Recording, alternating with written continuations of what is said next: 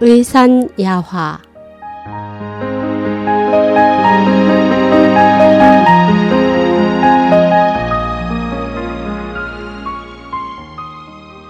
십이시진과 인체.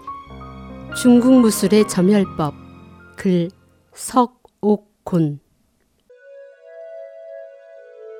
우리 몸에는 시간 규칙이 있는데 인체라는 생체 시계는 어디를 가든 무엇을 해야 하는지 안다.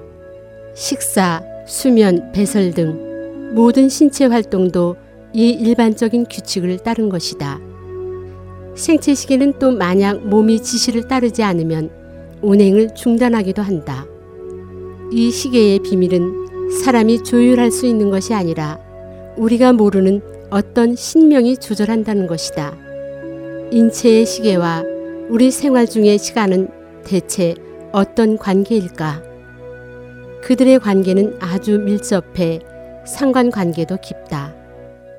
인체의 기혈은 인체의 정미하고 정화적인 부분으로 일정한 유동성을 지니고 있는데 선인은 기혈이 경락을 통해 신체 각 부분으로 흐르며 오장육부와 사지, 백맥의 물과 영양을 공급하는 것으로 여겼다.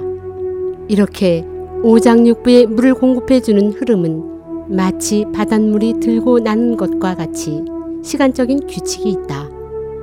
특정한 시즌에 기혈이 특정한 장부 경맥으로 흐르면 이 부분의 기능이 왕성해지고 그렇지 않으면 쇠퇴한다. 또 어떤 시즌에 특정 장부의 기혈의 흐름이 많이 부족할 때면 그 장부의 기능도 가장 쇠약해진다.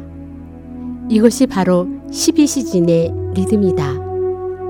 여기서 말하는 12시즌이란 하루 24시간을 12개의 시간 단위로 나눈 것으로 각 단위의 12지지, 즉 자축인묘 진사오미 신유수레의 이름을 따서 부르는 것이다.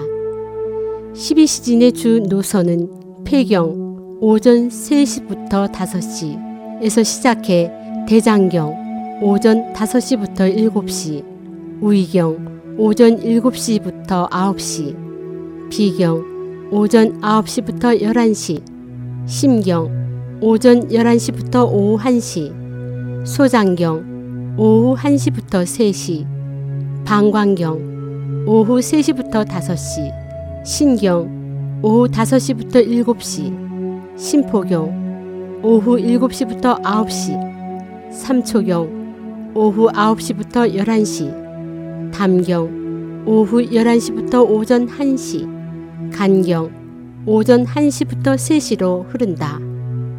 그러므로 종종 환자의 생체 시계가 병이 가장 위중한 장부를 지날 때면 운행을 멈출 수 있다. 과거의 도인들은 경락과 기혈의 운행 규칙을 알고 있어 간단히 병 치료를 하기도 했다. 중국 무술의 점혈법이 있다. 인체의 생명식의 방향을 근거로 그 사람의 혈맥과 기기가 특정 경맥의 혈위로 갈 때 그곳을 취혈하면 몇 시간 동안 움직이지 못하게 할 수도 있다. 문예하는 떠들썩하지만 전문가는 요령을 알 수 있다는 중국의 속담처럼 기맥을 이해하는 사람이라면 한열만 짚어도 이 점열을 풀 수 있다.